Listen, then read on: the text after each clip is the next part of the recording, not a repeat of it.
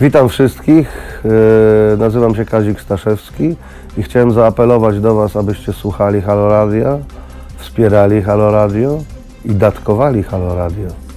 Trzymajcie się zdrowo. www.halo.radio ukośnik SOS. Słuchajcie powtórki programu. Halo Radio. Halo Radio, dzień dobry Państwu. Mamy dwie minuty po godzinie 17, 16 dzień sierpnia 2020 roku. E, żeby Państwo nie myśleli, że to ja się tutaj spóźniam te dwie minuty, po prostu piosenka była bardzo ładna i Krzysztof, nasz nowy realizator, e, a przynajmniej ze mną nowy jakoś tak e, dzisiaj, e, postanowił tę piosenkę zagrać do końca.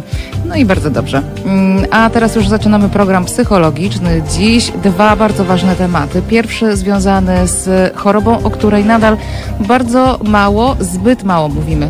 Drugi, e, druga część programu poświęcona społeczności LGBT.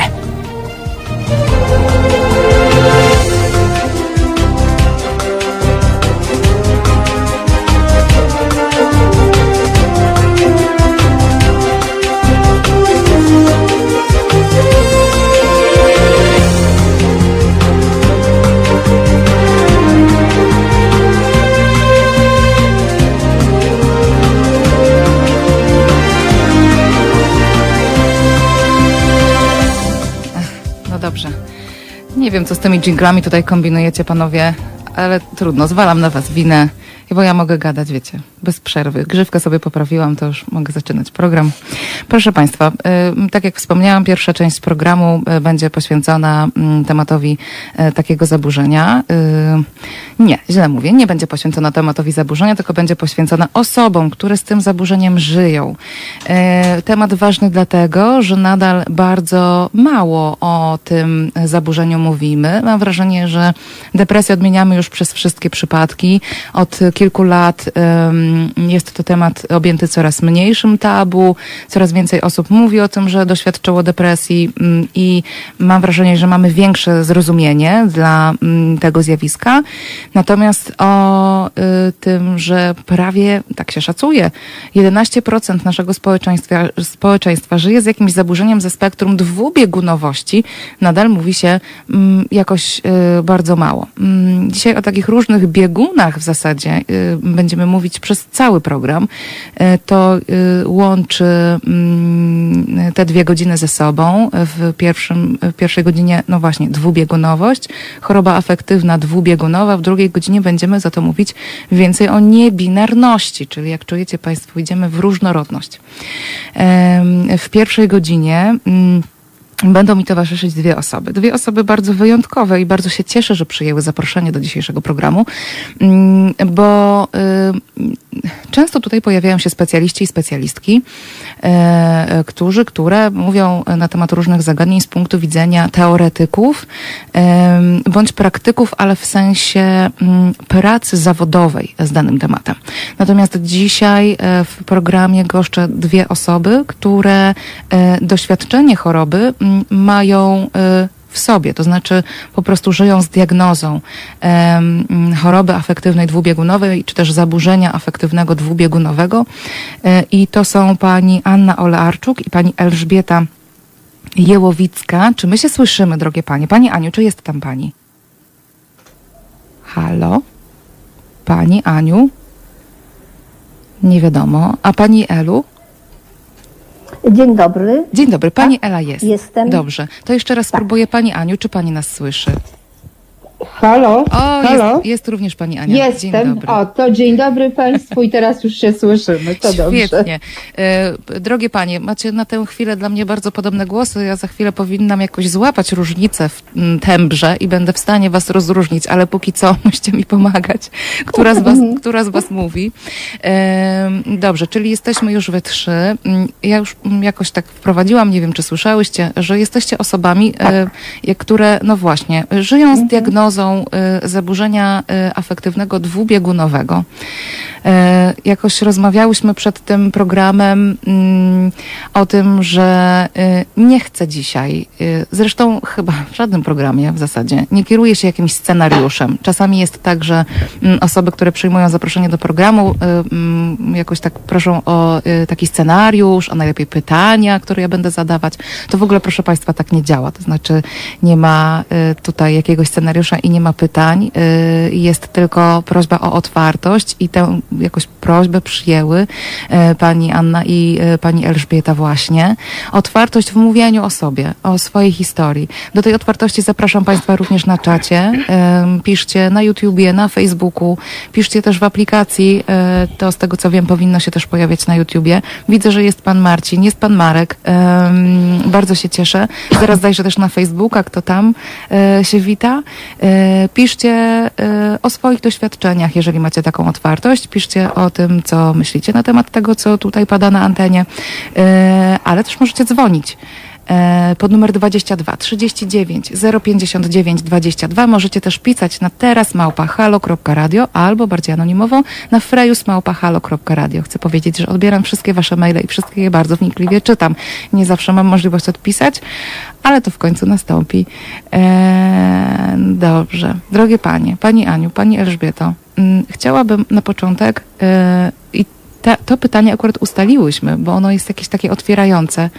Mm, Myślę o zaburzeniu y, dwubiegunowym, tak zwanej dwubiegunówce, w taki sposób, że mm, ona jest o tyle podstępna, że mm, bardzo często osoby y, chorujące na to zaburzenie y, funkcjonują przez wiele, wiele lat, kilka, kilkanaście, czasami kilkadziesiąt lat, bez świadomości funkcjonowania w chorobie.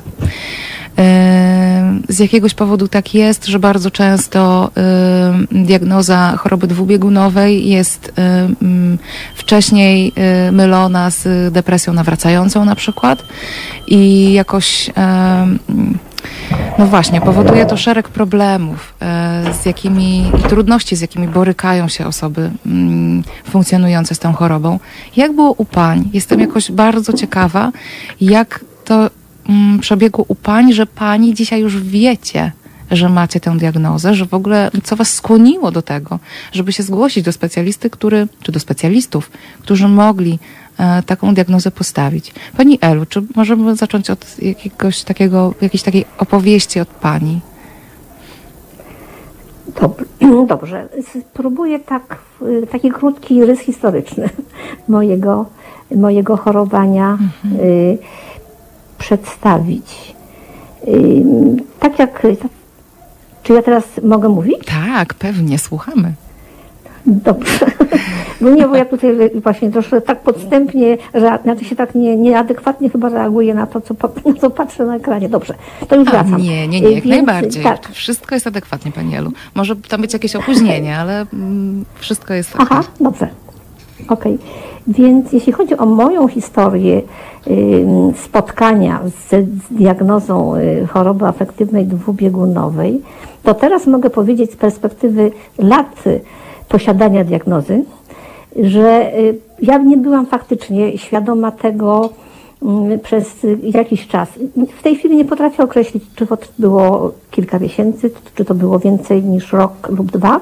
Natomiast tak, y, myślę, że faktycznie miałam takie kryzysy charakterystyczne dla tej choroby, czyli y, y, okresy podniesionego nastroju y, naprzemiennie z okresami takiego nastroju mocno obniżonego. I dopiero wtedy, kiedy jeden z tych kryzysów miał taki bardzo mm, silny przebieg, który doprowadził mnie do tego, że że się znalazłam w szpitalu. To wtedy to był ten moment, kiedy, kiedy właśnie y, z- zostałam skonfrontowana z takim faktem, że ja jestem osobą z, y, z tak zwaną dwubiegunówką. Mhm. Pani Elu, ale pani mówi, że To był- trafiła pani tak. do szpitala e, w tym e, stanie tak zwanej manii, czy w Nie, w depresji? stanie głębokiej depresji. Depresji. W stanie głębokiej depresji, która w sumie skończyła się y, próbą samobójczą. Okej. Mhm. I, I dlatego y, to był taki bardzo głęboki kryzys i jakby nie mogło się wtedy stać inaczej. To już nie była, to już nie była, to nie był moment na jakąkolwiek poradę, tylko to był moment, y, kiedy musiałam się znaleźć w szpitalu, bo takie są, tak się, takie się procedury uruchamiają w momencie, kiedy ktoś podejmuje taką próbę. No i od tego, od tego momentu, a było to około no, ponad 20, około pie- 25 lat w tym momencie, czyli byłam naprawdę całkiem dorosłą osobą. I moje, no taka, taka już właśnie y, osoba w, takim momencie swojego życia, gdzie ja funkcjonowałam jako y, w swoich rolach podstawowych, społecznych, czyli żona, matka dwójki dzieci. O, i, no i świat się zawalił. No właśnie, myślę sobie, tak o, zaczęło. myślę sobie też o tych statystykach, które dotyczą e, choroby afektywnej dwubiegunowej, że bardzo często ta choroba, mm, czy jej objawy pojawiają się e, przed 20 rokiem życia, natomiast diagnoza najczęściej stawiana jest u osób pomiędzy 20 a 30 rokiem życia. Więc właśnie bardzo często A nawet jest, później, a nawet później, przypadku. tak, dokładnie. Więc to tylko tak statystycznie, że jakoś y, bardzo często Mhm. okazuje się, że osoby no właśnie funkcjonują latami y, bez, y, bez świadomości swojego zaburzenia. Państwo na czacie y, widzę pewną konsternację, y, że y, w zasadzie to nie wiecie o czym mówimy, czy o manii, czy o depresji y, i jak to, y, jak to powiązać. Y, Pan Marcin pyta, czy mania, czyli epizod depresyjny w chorobie dwubiegunowej? Nie, czyli może zacznijmy od tego, czym w ogóle, o co chodzi z tymi dwoma biegunami w chorobie dwubiegunowej. Jakby głównym problemem w tym zaburzeniu jest to, że osoba, która cierpi na to zaburzenie, e, doświadcza takich bardzo silnych wahnięć pomiędzy, no właśnie, stanem depresyjnym, o którym Państwo już pewnie jakoś macie pojęcie, jak może wyglądać, czyli jest takim głębokim, e, głębokim poczuciem smutku, bezsilności, takim silnym spowolnieniem psychoruchowym, e, poczuciem niemocy. Może być też dużo drażliwości w tym stanie depresyjnym. Mm, A pomiędzy drugim biegunem, jakim jest mania bądź hipomania w przypadku drugiego typu e, zaburzenia dwubiegunowego, czyli e, tak jak pani, pani Elu powiedziała e, przed chwilą, taki stan mm, po- podwyższenia, pobudzenia. I o to za chwilę będę Pani pytać, bo to się wydaje nielogiczne, że jak to, czyli co, można się czuć zbyt dobrze? E, okazuje się, że właśnie mania, e, ona się tak kojarzy, że to jest taki stan, mm, że mogę wszystko, nie? Że nie mam zahamowań, że mam tyle energii. E, I w zasadzie dla kogoś, kto nie przeżył manii, albo chociaż hipomanii, to się może wydawać fajne. Ale w doświadczeniu osób, które rzeczywiście to przeżywają w przebiegu zaburzenia, okazuje się, że nie jest to nic przyjemnego, a przynajmniej, że prowadzi do różnych niekorzystnych sytuacji. Ale wracamy do Pani historii, Pani Elu, czyli y, w, mm, w, w pierwszym epizodzie depresyjnym wylądowała Pani w szpitalu, Tak. czy to był pierwszy? Tak? Nie, to był taki pierwszy naprawdę Pierwszy bardzo głęboki. głęboki. Głęboki, który, mm, na- znaczy taki i głęboki, a jednocześnie myślę, że w jakimś stopniu zlekceważony, m, który nie, nie skonsultowany z, z lekarzem czy z psychologiem, no, skończył się właśnie tak, jak wspomniałam. I, to i to, to, to, I to był właśnie początek mojej, mojego, mojego, mojego życia z diagnozą y, choroby afektywnej dwubiegunowej. Akurat w moim przypadku w przebiegu tej choroby y, decydującą ilością są epizody depresyjne, ale też mam za sobą doświadczenie hipomanii. Okej. Także taki wszystkie, wszyscy, taki pełen obraz tej choroby, tak. Doświadczyłam go we wszystkich odsłonach. Okej. Dla Państwa To tyle, jeśli jeszcze chodzi o moje, o moje, o Okej. moje, o moje spotkanie z tą chorobą. pierwsze. Dla Państwa jeszcze y, ja, ja będę takie didaskalia robić, y, czyli Mhm, hipomania to taki stan, y, mówi się łagodnej manii, no ale czy ona jest łagodna, to jest już kwestia, y, że tak powiem, y, indywidualnego doświadczenia. No w każdym razie y, w hipomanii teoretycznie y, jest mniej takich tak zwanych wytwórczych objawów, czyli, czyli na przykład mniejsza szansa na jakieś takie psychotyczne objawy. Teoretycznie osoba w hipomanii ma taką umiejętność kontrolowania przynajmniej części swoich zachowań, e, co jest dużo trudniejsze w epizodzie maniakalnym. A jak było u Pani, Pani Aniu? U mnie proces diagnozowania też nie był szybki i prosty, Mhm. ale ja się tak zastanawiam, bo też tak patrzę na te komentarze, bo mam włączone. A, Panie tutaj, Tutaj podpatrują. podgląd. E, tak, podpatruję właśnie, jakie są pytania i myślę, że może faktycznie tak bardzo krótko warto usystematyzować to, czym jest choroba afektywna dwubiegunowa. Mhm. Tak bardzo krótko. No. E, Właśnie, te dwa przeciwstawne stany, które występują w chorobie afektywnej dwubiegunowej. Czyli z jednej strony mamy depresję, z drugiej strony mamy manię. Oczywiście nasilenie zarówno jednego epizodu, jak i drugiego może być bardzo różne. I jeżeli miałabym tak e, porównać to do czegoś, e, żeby mogły to łatwiej zrozumieć osoby, które nie doświadczyły takich stanów, e, depresję myślę, że można porównać do takiej głębokiej i długotrwałej żałoby, tylko nie mamy nieboszczyka. Mhm. Natomiast jeżeli chodzi o manię, to jest taki y, stan bardzo euforyczny. Można go porównać ze stanem takiego ostrego zakochania, tylko że często jeszcze dochodzą takie objawy takiej drażliwości, takie uczucia y, szybkiego niecierpliwienia się. Gonitwy takie, myśli, No, powiedzmy, nie?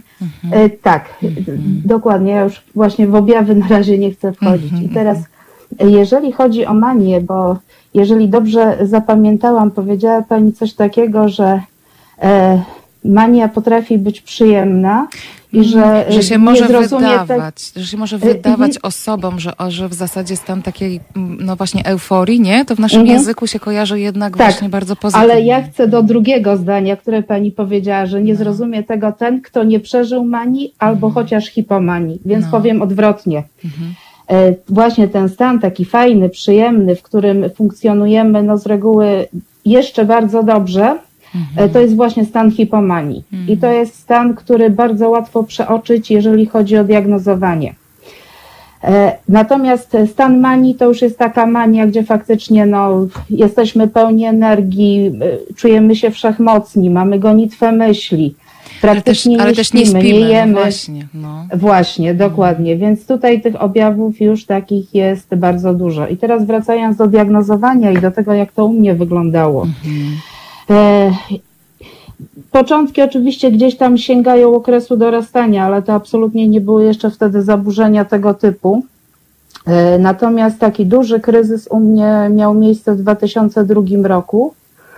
E, I wtedy to już, już była, najpierw to była bardzo duża depresja, a później, ale to już dopiero po latach mogłam stwierdzić, wiedząc, że mam diagnozę dwubiegunówki, e, włączyły się stany mieszane. To taka jedna uwaga dla osób, które nas słuchają. E, Depres, właśnie choroba afektywna dwubiegunowa. E, O, to, o czym mówimy tak najprościej, czyli że jest depresja i jest mania, to jest tylko jeden z Tak. przebiegów, jeden z rodzajów Jeden z typów, dwubiegunówki. Dokładnie. Jest coś takiego jak stany mieszane. To jest taki przypadek, w którym jednocześnie są i jakieś objawy, na przykład tak jak było u mnie, wszystkie objawy depresji, tylko że tak jak normalnie w depresji, my nie mamy siły, głównie zalegamy w łóżku, nie jesteśmy zdolni do jakiejś aktywności.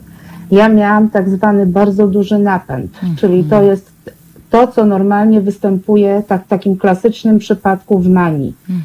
Więc były wszystkie straszne myśli, y, przekonanie o w ogóle braku jakiejkolwiek przyszłości, o kompletnej własnej nieprzydatności, by, byciem tylko ciężarem, totalny smutek, brak jakichkolwiek uczuć pozytywnych, jednocześnie no, zalanie tymi wszystkimi negatywnymi. To to jest poczucie siedzenia w jakiejś wielkiej, ogromnej dziurze, z której po prostu nie ma żadnego wyjścia.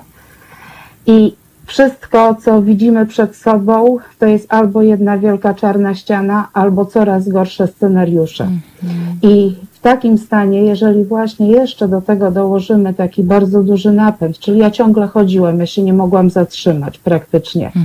Jak siadałam, to od razu się zrywałam. To było coś, co właśnie też doprowadziło do tego, że byłam w stanie podjąć próbę samobójczą. I to się zdarzyło na, no, w marcu 2003 roku. I podobnie jak u Eli. Trafiłam do szpitala i wtedy zaczęło się diagnozowanie i dopiero wtedy zaczęło się leczenie. To, co się działo wcześniej właśnie ze mną, to było coś potwornego, proszę Państwa, dlatego że ja kompletnie nie wiedziałam, że ja choruję. Nie wiedziałam, że to są rzeczy, które po pierwsze, to nie jest tak, że coś takiego zdarzyło się tylko mi i tylko mnie dotyka, tylko że dotyczy to wielu ludzi na całym świecie i że co ważniejsze, że z tym można faktycznie coś zrobić, że to jest po pierwsze stan, który nie jest stanem trwałym, tylko on też będzie się zmieniał, a po drugie to jest coś, co można leczyć. Myślę sobie, wtedy że to, jest, trafiłam- że to jest Mhm. coś, e, co w doświadczeniu mają osoby, które w ogóle dowiadują się o jakiejś e, swojej diagnozie w kontekście zaburzenia psychicznego, nie? Że Mhm. taka myśl o tym, że aha, czyli to takie złe samopoczucie, to nie jest tak, że ja jestem jakąś najgorszą osobą na świecie, tylko Mhm. że to jest jednak zaburzenie, nie? A ja nie jestem tym zaburzeniem, tylko że, że po prostu jestem chora czy chory. Plus świadomość, że to jest jakoś opisane, że to jest opisane dlatego, że setki, czasami miliony ludzi na świecie chorują na to samo, więc już nie jestem taka sama, nie? Mhm. I dlatego też jednym z takich haseł, jednych z kampanii, w tej chwili już nie pamiętam, y, która to była, ale było jestem sobą, nie chorobą. Mm, tak, Zresztą to jest nasze też nasze F-kropkowe tak.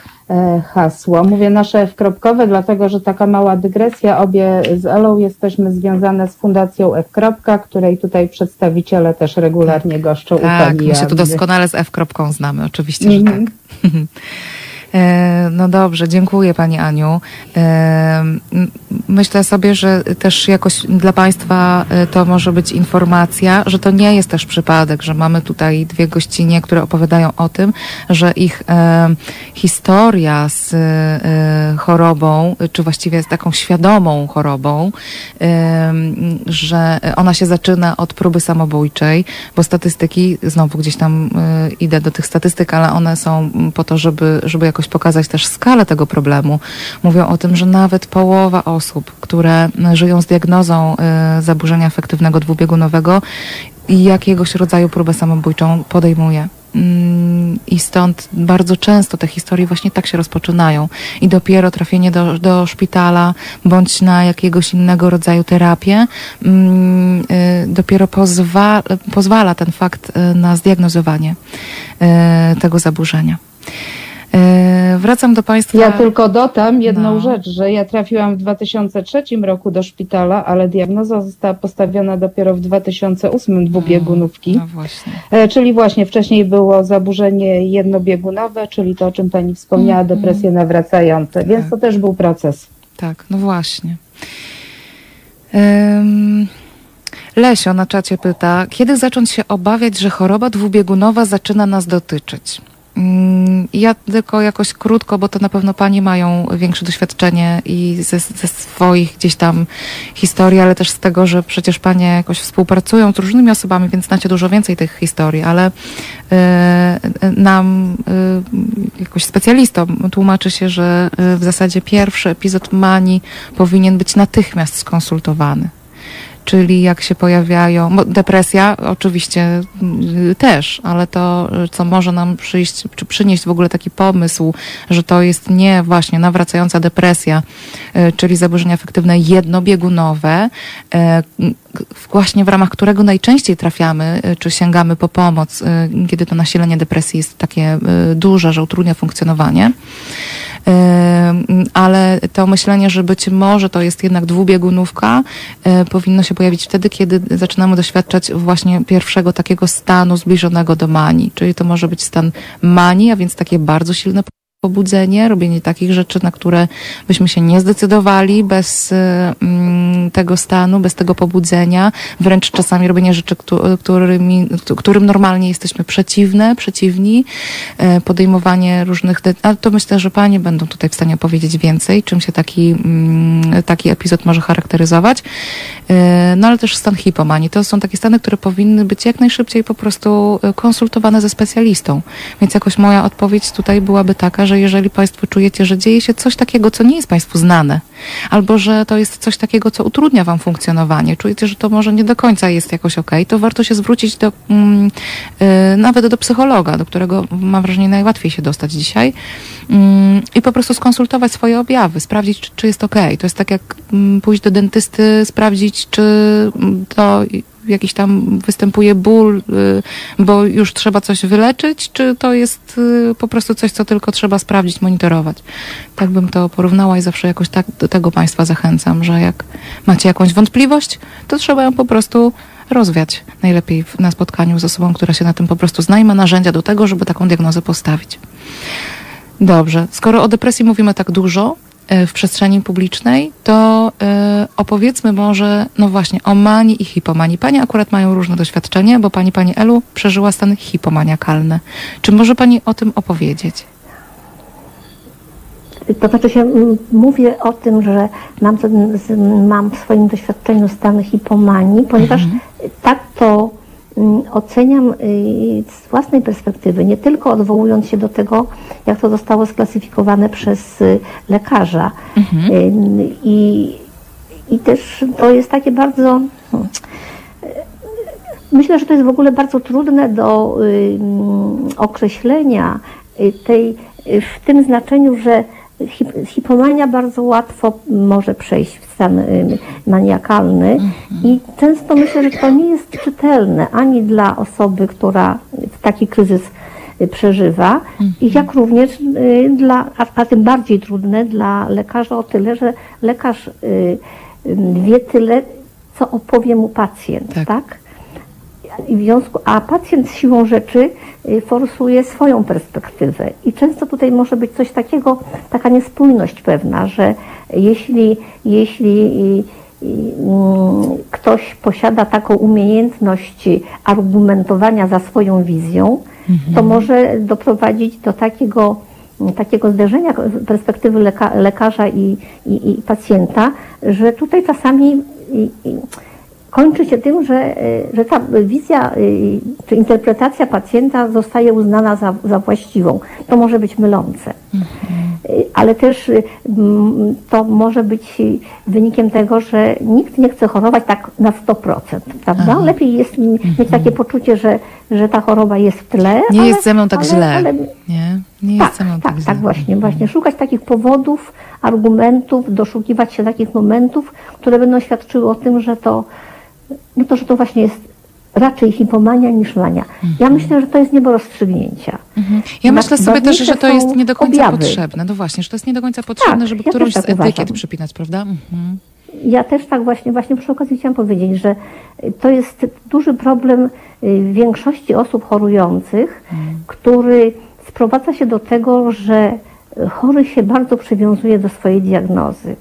I to przywiązanie do diagnozy często prowadzi do tego, że nie pochylamy się nad konkretnymi problemami, które towarzyszą w pewnym momencie życia, a natomiast zaczynamy się jakoś tak dopasowywać do tego, co, y, co przypisujemy, jakie objawy przypisujemy do hasła y, depresja, jakie objawy do, do. I jakoś tak spróbujemy się w tym odnaleźć. To jest no, z mojej perspektywy i z, moje, z perspektywy mojego chorowania, ale nie tylko, z obserwacji innych osób, które zmagają się z dwubiegunówką, widzę, że to ma szalenie, że to jest szalenie ważne, żeby jakoś spróbować nie identyfikować się z tą diagnozą. Diagnoza jest, bo diagnoza jest potrzebna. Potrzebna z tego powodu, że ułatwia w ogóle funkcjonowanie w, tym systemie mm, leczenia się. Też no, jest to jakaś płaszczyzna komunikacji między lekarzem, psychologiem a pacjentem i tak to trzeba traktować. Jest to jakaś taka taka, taki, taka mm, podstawa wymiany informacji. Tak, że lekarz Natomiast musi coś Sama wpisać w diagnoza nic rubryce. nie znaczy tak Mhm, naprawdę. tak. tak. Sama diagnoza o tyle nic nie znaczy, że każdy z tą sam, że każda osoba z tą samą diagnozą będzie inaczej chorowała. I chodzi o to, żeby poznać to swoje chorowanie. A w tym swoim chorowaniu znaleźć swoją receptę na leczenie i zdrowienie. To jest bardzo, bardzo ważne. Ależ to ładnie pani powiedziała, pani Elu, żeby się jakoś poznać siebie w tym chorowaniu i znaleźć swoją receptę na to. No. We współpracy ze specjalistami, ale jednak po swojemu, w tym sensie, żeby się nie zamykać jakoś w tej etykiecie, nie? Mhm. Mhm. Ładne. Ja, jeszcze może na, na koniec powiem coś takiego, że ja, ja teraz no, jestem w okresie bardzo długiej remisji i w zasadzie nie uważam się za osobę chorującą. Osi- Jestem, jestem osobą, która posiada diagnozę choroby afektywnej dwubiegunowej. Ma w doświadczeniu to, to zaburzenie, Tak, ale nie jest... mam, ale tą, tak, tę diagnozę już dawno schowałam do szuflady. Wiem, że ją mam, ale ona już nie determinuje w takim stopniu, jak do niedawna determinowała moje życie. I to jest, moje, to jest takie, takie moje zwycięstwo w tym zderzeniu z dwubiegunówką. Tym pozytywnym akcentem y, zakończymy tę część, ale nigdzie Państwo nie odchodźcie, bo po przerwie wracamy y, i rozmawiamy dalej o tym zaburzeniu. Y, tym razem posłuchamy, y, co się działo w, y, czy czym się charakteryzowały y, takie epizody manii u drugiej naszej gościni. Bardzo krótka przerwa, gramy muzykę. Krzysiu, co to będzie? Aha, widzicie? Teraz się gubi, nie wie, który guziczek. Już wiem, który guziczek. To będzie piosenka The World Is Not Enough zespołu Garbage, znana z filmu o Jamesie Bondzie. Uuu, pięknie. Halo Radio. Cześć, nazywam się Renata Gabrielska i wspieram Halo Radio, jedyne w Polsce medium obywatelskie. www.halo.radio ukośnik SOS. To jest powtórka programu. Ja nazywam się Joanna Frejus, a to jest niedzielny program psychologiczny. Rozmawiamy dziś o zaburzeniu afektywnym, dwubiegunowym, zwanym potocznie dwubiegunówką. E, chyba trochę mm, uzupełniająco do e, trwającej w zasadzie od e, kilku co najmniej lat dyskusji na temat depresji, dyskusji w przestrzeni publicznej. E, dziś goszczę na antenie e, dwie osoby, które mają w swoim doświadczeniu diagnozę, życie z tym zaburzeniem. Y, Pani Elżbieta Jełowicka przed przerwą opowiadała nam y, o y, tym, jak przeżywała swoje stany no, odmienne od depresyjnych. A teraz mm, będę pytać panią Annę Olearczyk o jej doświadczenie. Pani Aniu, jak to było u pani? Bo już wiemy, że w tej głębokiej depresji trafiła pani do szpitala. E, ale mówi też pani, że mm, w zasadzie mm, bardzo y, jakimś też trudnym doświadczeniem dla pani, czy takim doświadczeniem, które y, y, panią dotknęło, były też te mieszane stany, a więc jeszcze coś, o czym mam wrażenie, mówi się jeszcze rzadziej niż o tych dwóch biegunach z osobna. Czyli tak jak pani mówiła w pierwszej części o takim połączeniu, takim bardzo niebezpiecznym też z punktu widzenia mm, mm, no, chciałam powiedzieć postępowania, ale tak, no właśnie, z punktu widzenia w ogóle funkcjonowania takiej osoby, bardzo y, niebezpiecznego połączenia, czyli wtedy, kiedy mamy to myślenie takie bardzo mm, negatywistyczne, depresyjne, a jednocześnie zamiast tego mm, obniżonego napędu, czyli czegoś, co nas w depresji właśnie wpycha do łóżka, każe nam się położyć i trochę przeczekać, to miała pani taki typowy dla Mani, bardzo duży napęd, czyli dużo siły do działania. No i to właśnie w świecie mm, mm, psychologii, psychiatrii, to jest ten taki chyba najniebezpieczniejszy moment, kiedy osoba y, bardzo negatywnie myśli, a jednocześnie ma siłę do tego, żeby te negatywne myśli jakoś e, no, w, w życie wcielać. No, warto może wspomnieć o tym, że w przypadku depresji i leczenia depresji, właśnie taki bardzo groźny moment to jest wtedy, kiedy zaczynają już działać leki antydepresyjne, ale Tak, jeszcze dokładnie. nie ujawnia się w pełni ich działanie, ponieważ osoba w depresji już zaczyna mieć siłę, żeby wstać z łóżka, a jeszcze to myślenie jest kompletnie zmienione. Dokładnie. No, czyli to tak można trochę może do tego porównać. Ja tak jeszcze na moment chciałam się cofnąć, e, bo do tego miejsca, gdzie była mowa o tym, kiedy się, jak się zorientować, że ze mną coś No. na przykład się dzieje, prawda? E, To, o czym pani powiedziała, to jest bardzo, bardzo ważne. Gdy dzieje się coś, co nie jest nam znane. E, I ponieważ taki przebieg choroby afektywnej dwubiegunowej, gdzie zaczyna się ona od manii, jest bardzo rzadki, więc najczęściej to jest właśnie tak, że najpierw jest depresja. Tak. I jeżeli po tej depresji e, czujemy się bardziej silni i bardziej mocni i mamy więcej, zaczynamy mieć więcej energii, więcej e, aktywności, siły niż to było przed depresją, wtedy kiedy funkcjonowaliśmy, pamiętamy siebie jeszcze sprzed, przez przed depresji, to jest coś, na co warto zwrócić uwagę. E, Ponieważ, no właśnie, dlaczego u mnie tak długo to było diagnozowane jako choroba e, jednobiegunowa, depresje nawracające? Właśnie dlatego, że y, to, że ja na przykład po depresji miałam taki, wchodziłam w taki wzmożony nastrój, ja tego w ogóle w ten sposób nie interpretowałam i w związku z tym, o czym wspomniała Ela, ja też w żaden sposób jakoś tego nie uwypuklałam w trakcie rozmów trakcie z lekarzem. rozmów, tak. Bo ja to traktowałam po prostu jako coś takiego, że aha, no to byłam w depresji, nie miałam siły, ileś tam rzeczy zawaliłam, no to teraz się zbieram w sobie i to Tak. wszystko robię.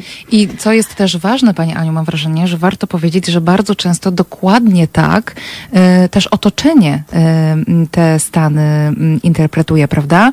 że można tak. by pomyśleć, że no przecież rodzina na przykład mogłaby zauważyć, nie? że coś jest nie halo. Dokładnie. Ale y, właśnie to jest takie częste też, to co Pani mówi, że u Pani była taka myśl, że to jest no po prostu, teraz się właśnie wzięłam w garść, nie? E, mm, że to jest y, właśnie efekt tego, że, że właśnie wzięłam leki i, i teraz mi jest lepiej, więc zaczynam sobie ogarniać. I dokładnie tak samo interpretuje to rodzina. Aha, no dobrze, było źle, było źle, nie było tej siły, nie, nie, nie było tych możliwości działania i teraz są oto, no więc jest teraz to takie wzmożone działanie, no bo y, jest więcej rzeczy do ogarnięcia. I to jest kolejna pułapka tego zaburzenia. No.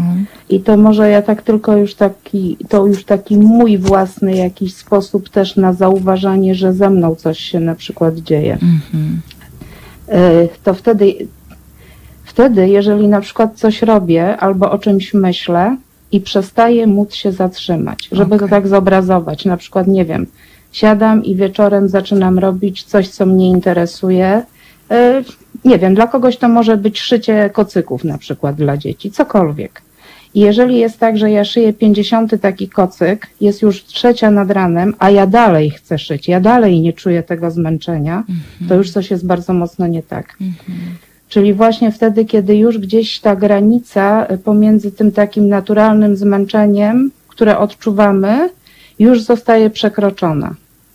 I jeżeli coś takiego się zdarzy raz czy dwa, bo nie wiem, na przykład mamy mnóstwo rzeczy z pracy, które tam gdzieś nas mocno nakręcają, na, nakręcają i powodują, że z tego powodu siedzimy, pracujemy i nie możemy się oderwać, to okej, ale jeżeli coś takiego trwa kilka dni, zaczyna trwać dłużej, to i zaczynamy mniej spać, mniej jeść, zmienia się nasza aktywność. Na pewno warto wtedy już się wybrać do lekarza i porozmawiać.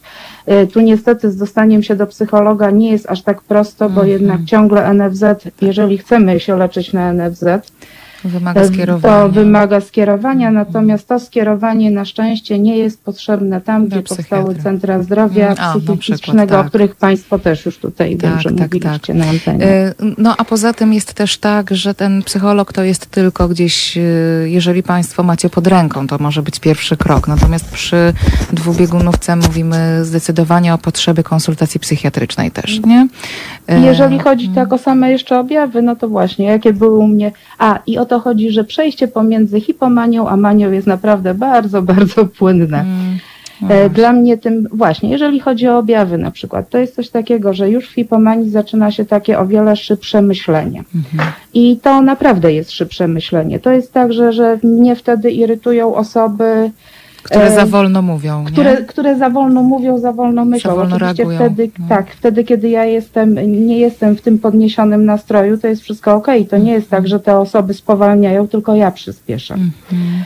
I to jest ok, i to jest fajne, bo to właśnie powoduje, że ileś, o ileś rzeczy więcej gdzieś tam jestem w stanie jednocześnie przetwarzać, ale to bardzo płynnie potrafi przejść w gonitwę myśli. Czyli w stan, w którym już y, nie panujemy nad własnymi myślami, one już są porwane, one są chaotyczne i one już się na przykład też przekładają na sposób, w jaki mówimy. Bo o ile w hipomanii to jest to takie wielomówstwo, my za, zaczynamy być bardzo elokwentni, y, dużo kwieciście i barwnie opowiadamy, y, to już jeżeli przechodzimy w manię, to już ta mowa się staje taka często nawet niezrozumiała Taka dla otoczenia, taka tak. splątana, chaotyczna, porwana. Nowe słowa się wymyśla wtedy, nie? Też takie neologizmy się pojawiają. Zgadza się, też- tylko ja się zawsze zastanawiam wtedy, czy większość poetów ma hipomanię, czy nie ma hipomanii. Też miałam taką myśl. Jak się uczyłam o tym zaburzeniu, to też miałam taką myśl. Prawda? Kurczę, ja to No robię. Jak piszę, to właśnie. tak lubię, nie? Coś tam sobie wydumać. Więc, no ale to pewnie nie jest mhm. związane z, taką, z takim przyspieszeniem. Państwo na czacie się śmiejecie, że ta ale gadatliwość to u mnie, to już mi tu diagnozują hipomanię. Ja też czasami myślę, że wchodzę w te stany hipomaniakalne, jak tu do Państwa przychodzę. Ale Także Pani tak. Janno, bo to jest jeszcze jedna rzecz. To, No. o czym już wspominała Ela, że każdy z nas choruje inaczej, ponieważ Tak. każdy z nas jest innym człowiekiem. To też nie jest tak, że, ta, że te choroby, wszystko jedno, czy to jest schizofrenia, czy dwubiegunówka, Mhm. czy cokolwiek innego, że to jest gdzieś w oderwaniu od nas i gdzieś tam zawieszone Tak. w przestrzeni. Nie, to się nakłada na nas, na nas, którzy jesteśmy ludźmi. Tak. Ze swoimi osobowościa- osobowościami, charakterami, nawykami, wiekiem, wagą, wzrostem, płcią, wszystkim. I w związku z tym u każdego pewne rzeczy manifestują się inaczej. Jedną z takich e, właśnie cech manii jest to taka bardzo duża niefrasobliwość i pochopność chociażby w wydawaniu pieniędzy. Tak.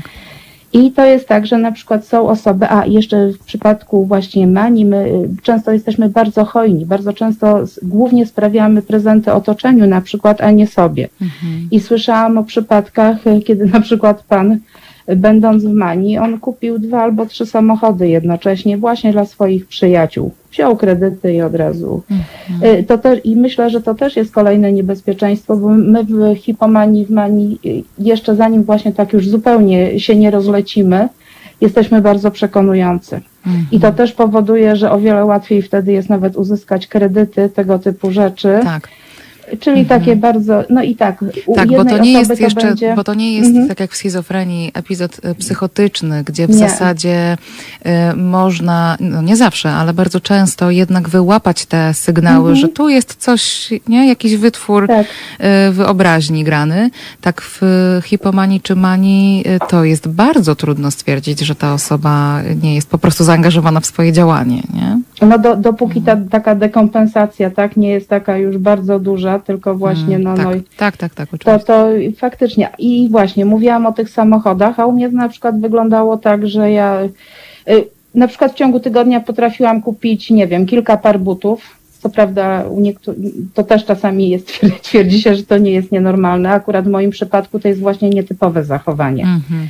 E, Tylko, że ja na przykład kupowałam buty które po 30-40 zł za parę, więc relatywnie cały wydatek, on nie był taki duży i nie rzucał się w oczy, bo gdybym ja te buty kupowała po 2000 za parę, to na pewno moi bliscy bardzo szybko by się Tak. zorientowali, że coś tutaj jest nie tak. Natomiast w tym przypadku... No ale są przypadki, że no właśnie, pani mówi o kupnach kilku samochodów na kredyt, są przypadki gry hazardowej pod zastaw, osoby y, w, w tym zaburzeniu, właśnie w, w tym epizodzie maniakalnym potrafią y, oszczędności życia gdzieś przegrywać, przepuszczać, mówiąc kolokwialnie, ale wydaje mi się, że też jest bardzo ważne, żeby powiedzieć o tym aspekcie związanym z relacjami że jest, y, że, że to jest też, y, ja, o- ja gdzieś y, oczywiście mm, bywam na forach na przykład osób y, gdzieś powiązanych z różnymi zaburzeniami, osób, y, które o swoich zaburzeniach mówią i na przykład mm,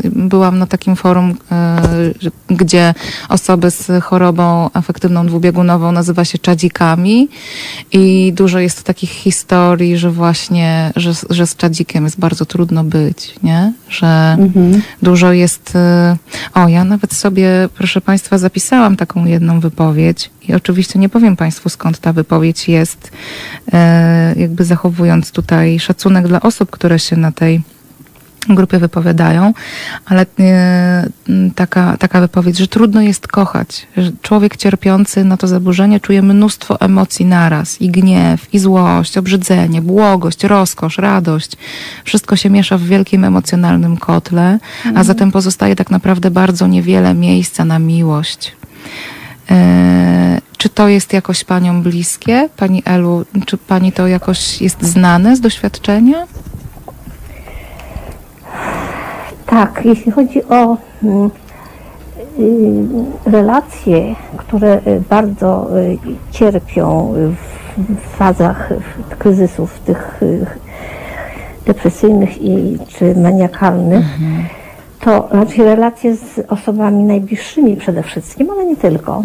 Również z przyjaciółmi, z współpracownikami, bo to jest tak, że nasze, nasza dekompensacja y, nie tylko nas dotyczy, dotyczy również właśnie naszych rodzin, które w jakimś sensie zaczynają, tak jak się mówi, że y, osoba uzależniona, osobie, to, osobie uzależnionej towarzyszą osoby bliskie, które są współuzależnione. To osobie chorującej na przykład na dwubiegunówkę czy schizofrenię towarzyszą osoby y, bliskie, które są w takim, takim trybie współchorowania. I czasami oni mają dużo bardziej pod górkę. Oni mają bardziej, dużo bardziej pod górkę z tego powodu, że po pierwsze muszą się uporać z faktem, że ktoś z, z najbliższych osób no, jest inny, obojętnie co pod tym rozumiemy, a jednocześnie muszą stawić temu czoła z tego powodu, że są tą zdrowszą częścią rodziny, biorą na siebie odpowiedzialność na, za tą osobę, która, której by należało mm, jak najbardziej pomóc, a jeszcze tego nie potrafią zrobić. Tak, I bo nim- też nie mają wsparcia, nie? Wszyscy tego nauczą. No. Tak. I nim się, i, i, i jeszcze w tym, i w związku z tym nim się wszyscy tego nauczą, Mm. czyli osoba chorująca oraz jej najbliższe otoczenie, to to, to musi trwać, to musi być proces. I Mhm. wtedy się okazuje, jak my niewiele wiemy, jak my bardzo niewiele wiemy o zdrowiu i chorowaniu, a, na, a, zupełnie mało wiemy o zdrowiu psychicznym, i które, które jest, wydawałoby się takie jakby mniejszego, mniej, ma mniejszy wymiar gatunkowy niż zdrowie fizyczne.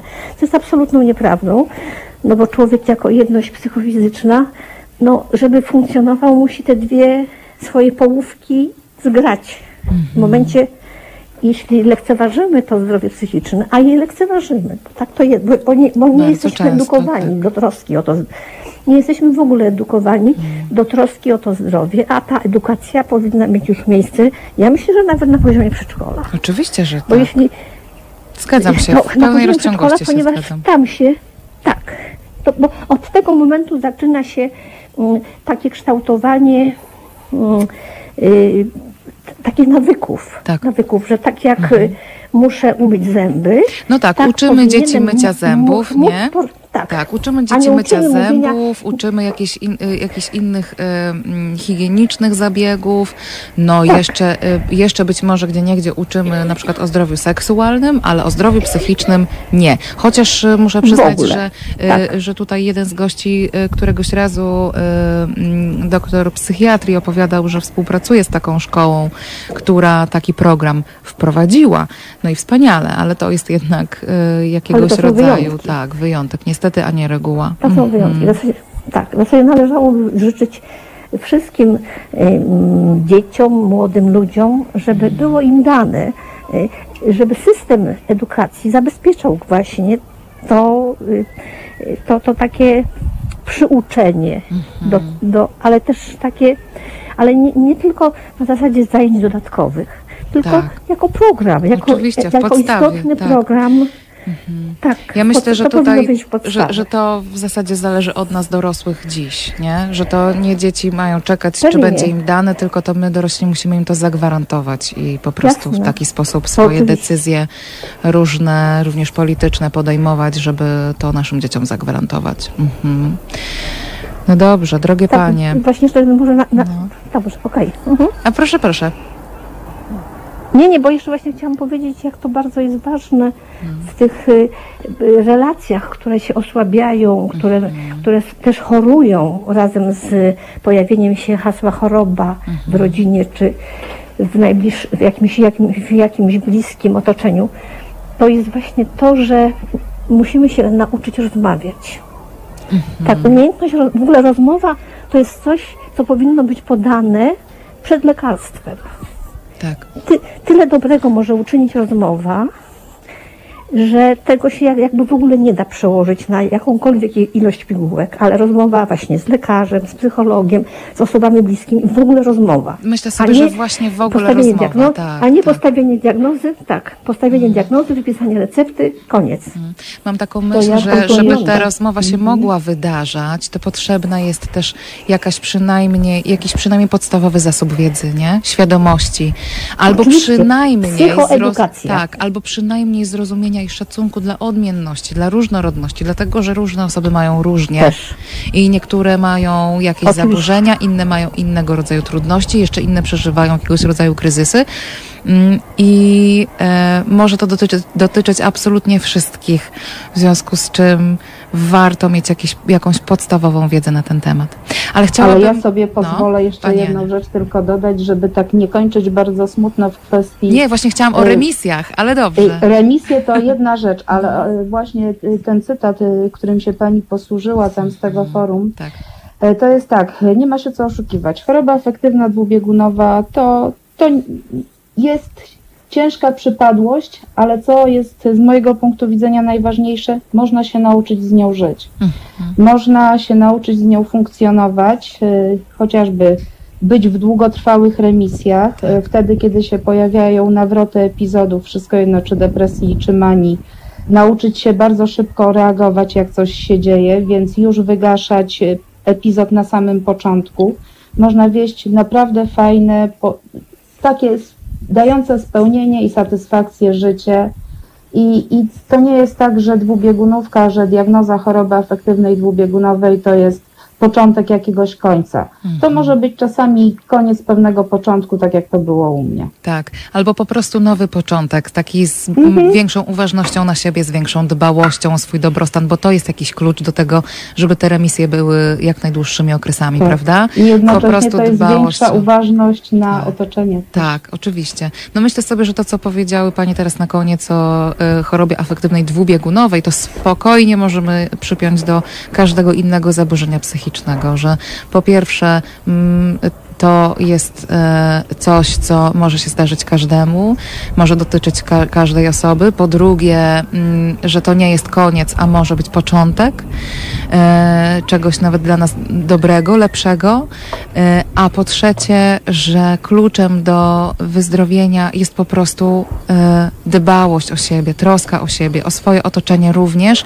I to, co, o czym myślę i to, co pani powiedziała, pani Aniu, takie, taka dodana rzecz, z którą możemy wyjść z takiej choroby, z takiego zaburzenia czy z takiego stanu, jest też właśnie taka dodatkowa uważność nie tylko na siebie, ale też na inne osoby i mam wrażenie, że w ogóle na, na świat, tak już górnolotnie mówiąc. Mm. No to dziękuję Panią bardzo serdecznie za tę otwartość, za to, że Panie się zgodziły dzisiaj w niedzielę towarzyszyć nam e, podczas tego programu, że Panie odpowiadały w e, jakiś taki bardzo otwarty, ale też jednocześnie po prostu mądry sposób na, na te pytania, które tutaj padały. E, Państwo na czacie zgłaszają, że powinny Pani być jeszcze co najmniej raz w tym programie, żeby tu opowiedzieć więcej. E, Ja się z tym zgadzam, więc będę o Paniach po prostu pamiętać i przy najbliższej okazji mm, myślę, że będę e, Paniom proponować kolejne tutaj rozmowy. E, Pani Anna Olearczuk i Elżbieta Jełowicka, e, gościnie pierwszej części dzisiejszego programu psychologicznego, programu poświęconemu tematowi em, zaburzenia afektywnego dwubiegunowego. Bardzo serdecznie jeszcze raz Paniom dziękuję. Bardzo dziękuję. A Państwa Ja zapraszam też na... dziękuję bardzo. Do usłyszenia. Dziękuję. Dobrej niedzieli. A Państwa zapraszam na bardzo krótką przerwę i za chwilę będziemy rozmawiać o. Mm, no, jakoś tak skracając mocno, ale za chwilę to rozwiniemy, o niebinarności, a przede wszystkim o misgenderingu. Halo Radio. Nazywam się Małgorzata Kalicińska i siedzę sobie teraz w Halo Radio.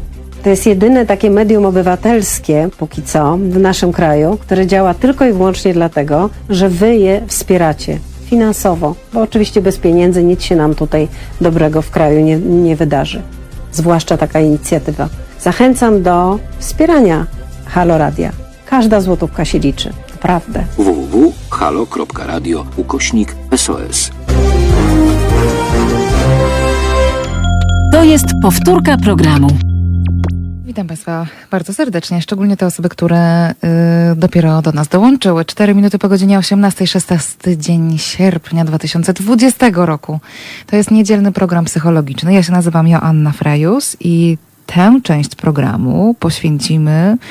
Być może Państwo już jakoś zauważyliście, y, że mm, również poprzedni program tak wyglądał, y, że przynajmniej część programu staram się ostatnio poświęcać y, zagadnieniom związanym z osobami LGBT, trudnościami spotykającymi te osoby, prawami osób LGBT, ale w zasadzie chciałoby się powiedzieć i chyba mm, to jest uprawnione, żeby powiedzieć, że po prostu tematom związanym z prawami człowieka. Te tematy wcześniej się pojawiały w programach psychologicznych na antenie Halo Radio, które prowadziłam, ale dzisiaj bardzo silnie czuję, że mm, jest absolutnie potrzeba, żeby te tematy poruszać w sposób regularny. Dlatego mm, ja wiem, że Państwo pewnie bardzo dużo teraz słyszycie na temat y, wszystkiego, co związane z tematami mm, y, dotyczącymi osób LGBT, że Państwo być może już jakoś tęczową flagę macie pod powiekami, jak zamykacie oczy ale to jest taki czas, kiedy y,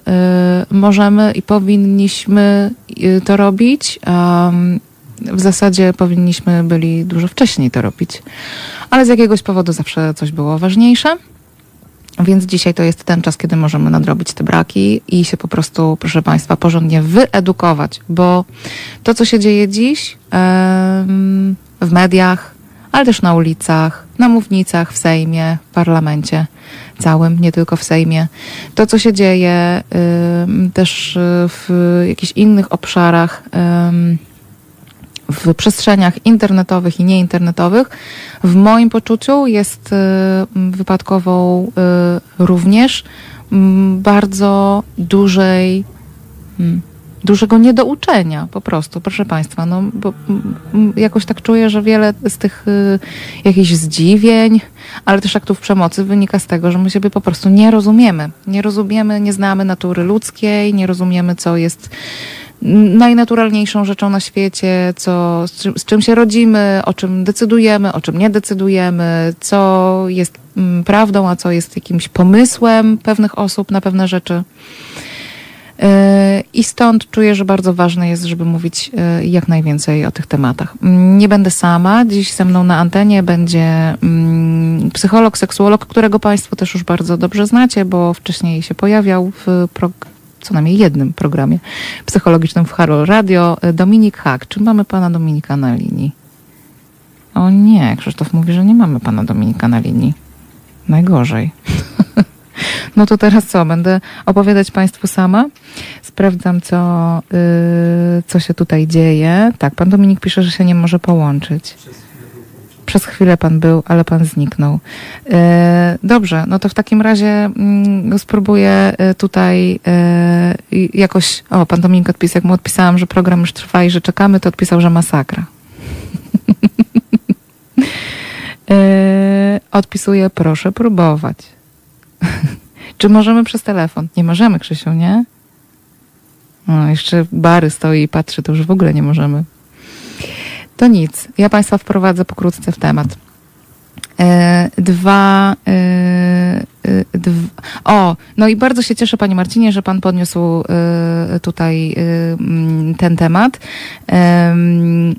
Ja przeczytam Pana komentarz i on jakoś mi mm, posłuży y, do tego, żeby mm, wyprowadzić mm, taki komentarz, albo nawet zacytować słowa osób, które wiedzą y, lepiej i więcej, ale to za chwilę. Pan Marcin pisze, ale proszę spojrzeć, jak zachowują się osoby identyfikujące się z LGBT. To nie są spokojne protesty, a akty przemocy. Walka o swoje prawa w agresywny sposób. Nie tędy droga. Mhm. No i właśnie zaczynam się zastanawiać, dlaczego, proszę Państwa, może Państwo mi odpowiecie na to pytanie, dlaczego my oczekujemy od osób ze środowisk LGBTQ, spokoju, opanowania, mm, protestów, ale tylko spokojnych, no właśnie, pokojowych. E, Dlaczego oczekujemy od tych środowisk, żeby spokojnie maszerowały, ale najlepiej w ciszy, albo żeby sobie usiadły gdzieś z boku, albo żeby w zasadzie zostały w domu, bo to jest taki najspokojniejszy protest, nie? W zasadzie też tych flag mogłyby nie wywieszać, no bo po co? Jakoś tak to kole w oczy. Zastanawiam się, skąd jest w nas ten pomysł, że osoby ze środowisk LGBT są w stanie wytrzymać taki poziom napięcia, przemocy, e, cały czas rosnący zresztą, że są w stanie mm, wysłuchiwać tego, jak prezydent kraju, ale w zasadzie osoba kandydująca na ten y, urząd jest w stanie mówić o nich, że w zasadzie to nie istnieją, że w ogóle nie są ludźmi. E, że mogą patrzeć, e, ile lat w zasadzie można patrzeć na to, jak osoby z Twojego środowiska popełniają samobójstwa albo podejmują próby samobójcze w kontekście tego, co się dzieje w odniesieniu do nich samych. E, Ile lat mogą być spokojne? Hmm? Dzień dobry, Panie Dominiku. Słyszymy się? O, ja Pana słyszę. Halo, przepraszam, ja nic nie Halo. słyszę. Y, Dobrze, to sprawdzamy, co się dzieje. Chłopaki tutaj kombinują. Y, My już pana słyszymy, to jest, y, to jest jakiś dobry znak. Najwyżej będę panu zadawać pytania SMS-em. Haha. No więc proszę państwa, jakoś e, pan Krzysztof odpisuje. Wszyscy ich wyzywają, No plują. niestety jest tak słaby dźwięk, ja jakby Mhm. przed chwilą pana usłyszałem, ale jest bardzo cicho. Dobra. N- Nie wiem kompletnie. Y, Porozmawiają sobie panowie poza anteną, a my kontynuujemy wątek. Pan Krzysztof, wszyscy ich wyzywają, plują, obrażają, a oni mają być grzeczni. Mają się schować do piwnicy. Hmm. Pan Marek, zastanawiam się, czy te grupy antykapitalistyczne są faktycznie tęczowe, czy po prostu czerwone, które podpięły się pod ruch LGBT. Hmm? Ciekawe. Pan Marcin, jeśli chcę od szefa podwyżkę, to nie idę z tak zwanym ryjem do szefa. To samo dotyczy LGBT, a może jednak dobrze robią? Mm, No to jest pytanie jakoś do państwa. Tylko, panie Marcinie, to jest trochę też o tym, że... mm, Dalej jest bardzo cicho. To jest trochę też o tym, że środowiska LGBT nie idą po podwyżkę do szefa, bo tutaj nikt nie jest szefem y, mm, osób, które po prostu y, mają jakąś tożsamość płciową, taką bądź inną. Dlaczego stwierdzamy, że te osoby powinny o coś prosić? Otwieram dyskusję, proszę Państwa, bo sama się nad tym zastanawiam od, y, od lat w zasadzie. Y, Chyba zrobimy sobie krótką przerwę, zagramy jakiś muzyczny utwór i spróbujemy ogarnąć techniczne y, zawirowania, bo jak tu wszyscy gadacie mi do słuchawki i nie tylko, to ja się nie mogę skoncentrować na tym, co Państwo y, piszecie. Ale zgadzam się z tym stwierdzeniem, że no właśnie przykład idzie z góry. Y, Proszę o Państwa komentarze. Jestem bardzo ciekawa mm, Państwa opinii. Być może ktoś z Państwa się też zdecyduje, żeby do nas zadzwonić i o tym porozmawiać. No bo co tak będę tutaj sama siedzieć i Wam opowiadać, zadawać pytania bez odpowiedzi. Krzysztof, gramy coś.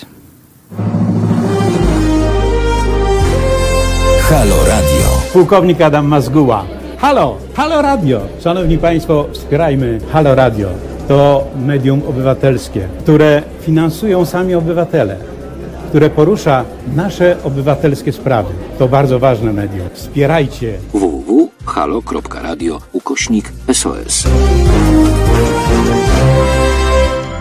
To jest powtórka programu. Mm, Dobrze, to zagraliśmy, to teraz pogadajmy. Panie Dominiku, czy już jest Pan na antenie? Tak, witam serdecznie. No, wspaniale, bardzo się cieszę.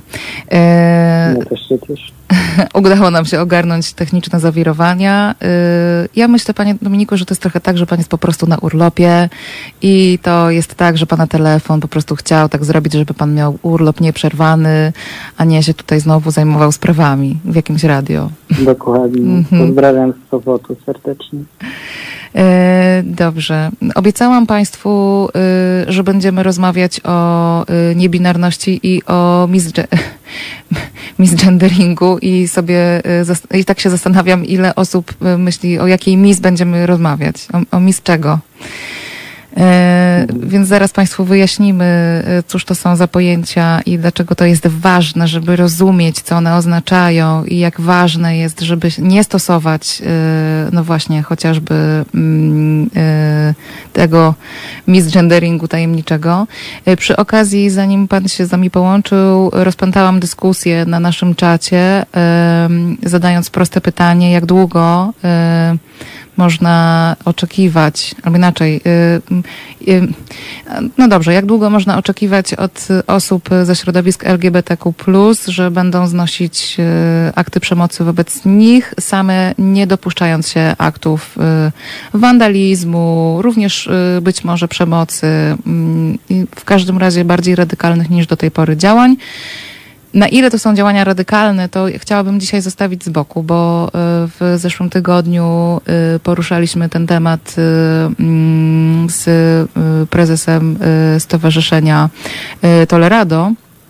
Mm, Dzisiaj chciałabym porozmawiać o tym, no właśnie, jakoś odbieram Państwa, Państwa odpowiedzi i będę je odczytywać. A Pana, Panie Dominiku, prosiłabym o wprowadzenie nas w temat e, misgenderingu. Wydaje się, że nie można o tym mówić bez najpierw wprowadzenia w temat w ogóle binarności, niebinarności. Czy Pan to też tak czuje? Tak, myślę, że wypadałoby zacząć najpierw od tematu tożsamości płciowej Mhm. w ogóle, żeby Tak. zacząć mówić o jakimkolwiek genderingu. Bo O tym już w ogóle mówiliśmy trochę, nie? W poprzednim naszym Tak, y, spotkaniu na antenie Halo Radio, ale tak, no jakoś spróbujmy, y, mm, spróbujmy zacząć od tego miejsca, żeby to mm, miało faktycznie sens i było osadzone, pamiętając, że, że, że mamy ograniczoną ilość czasu. Oczywiście, postaram się tak e, na szybko wprowadzić temat jak dla studentów i studentek na uczelni. Tożsamość płciowa, czyli podstawowa warstwa naszej seksualności, to jak my sami i same siebie określamy, jeżeli chodzi o płeć. Czyli to jest po prostu odpowiedź na pytanie, kim jestem, mężczyzną czy kobietą i to jest binarność. Czyli binarność zakłada, że są dwa wymiary zupełnie do siebie przeciwległe, zupełnie od siebie inne, męskość i kobiecość. Natomiast niebinarność to jest wyłamanie się z tej binarności. Czyli jeżeli osoba nie czuje się ani mężczyzną, ani kobietą, to wtedy mówimy o tym, że jest osobą właśnie niebinarną. E, Tutaj jakby sytuacja komplikuje się, jeżeli chodzi o kwestię e, tranzycji i transpłciowości, ponieważ o transpłciowości mówimy wtedy, kiedy osoba swoją tożsamość płciową określa inaczej niż to zostało jej nadane przy narodzinach.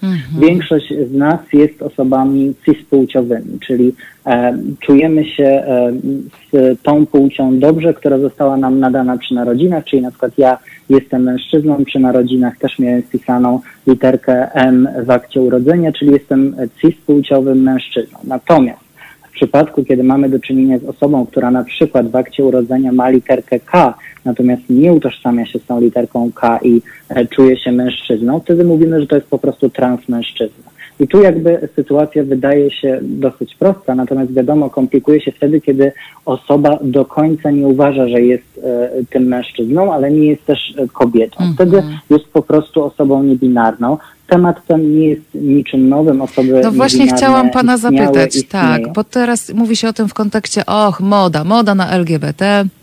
Wcześniej mówiło się o modzie na homoseksualność albo homoseksualizm. E, przypominam, że to nie jest dobra forma.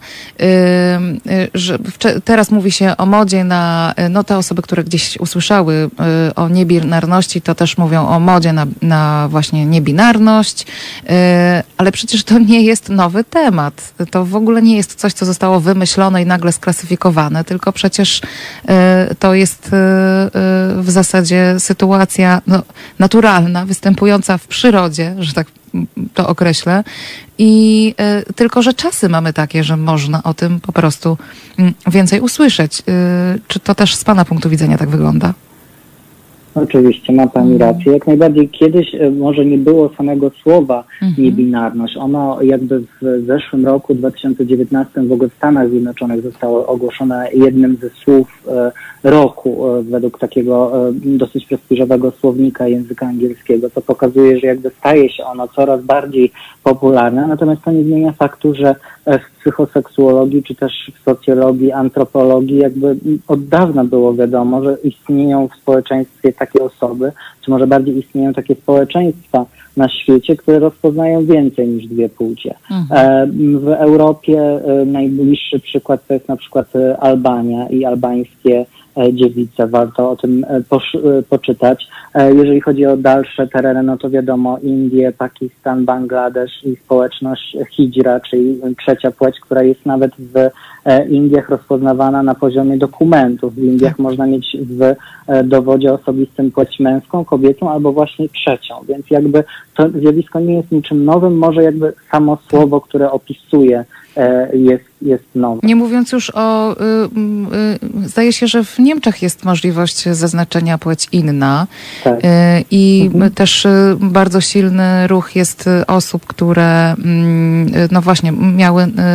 No to już, to już w przypadku takich sytuacji, kiedy mm, jest trudność z mm, rozpoznaniem płci u dziecka, które się rodzi, to do tej pory była taka praktyka, że no, rodzic albo lekarz prawda, podejmował decyzję o tym, y, jakiej płci jest y, to dziecko, natomiast y, rodzi to oczywiście ogromne protesty i zdaje się, że w Niemczech ten ruch jest bardzo silny, że y, o tym mm, powinno zadecydować samo dziecko w momencie, kiedy będzie już do tego zdolne, a nie ktoś za nie. Tu mówi Pani o trochę innym Tak, takim zjawisku, o interpłciowości, czyli bardziej na poziomie biologicznym, kiedy nie można określić e, płci jednoznacznie.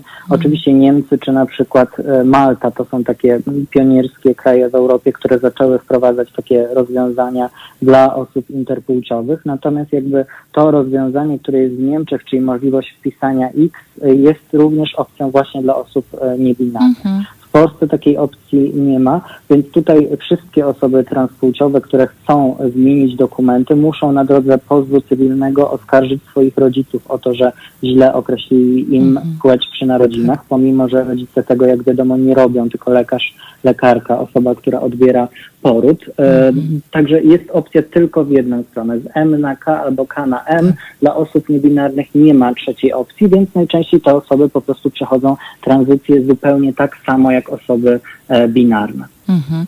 No właśnie, no i tutaj dochodzimy, mam wrażenie, już do tego momentu, kiedy możemy e, powiedzieć, czym jest misgendering. Oczywiście.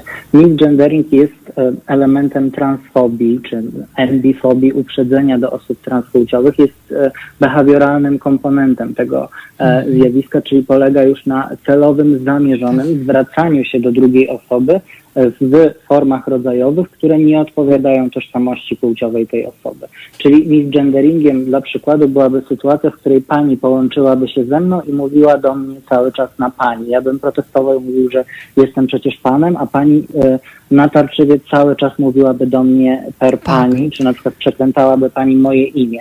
To jest właśnie misgendering, czyli Po to, sytuacja, po to żeby sprawić, osobą- żeby się pan po prostu poczuł gorzej, żeby pana w jakiś sposób zdyskryminować, a w zasadzie myślę, że możemy swobodnie powiedzieć, że stosowałabym wtedy wobec pana jakiej, jakiegoś rodzaju przemoc.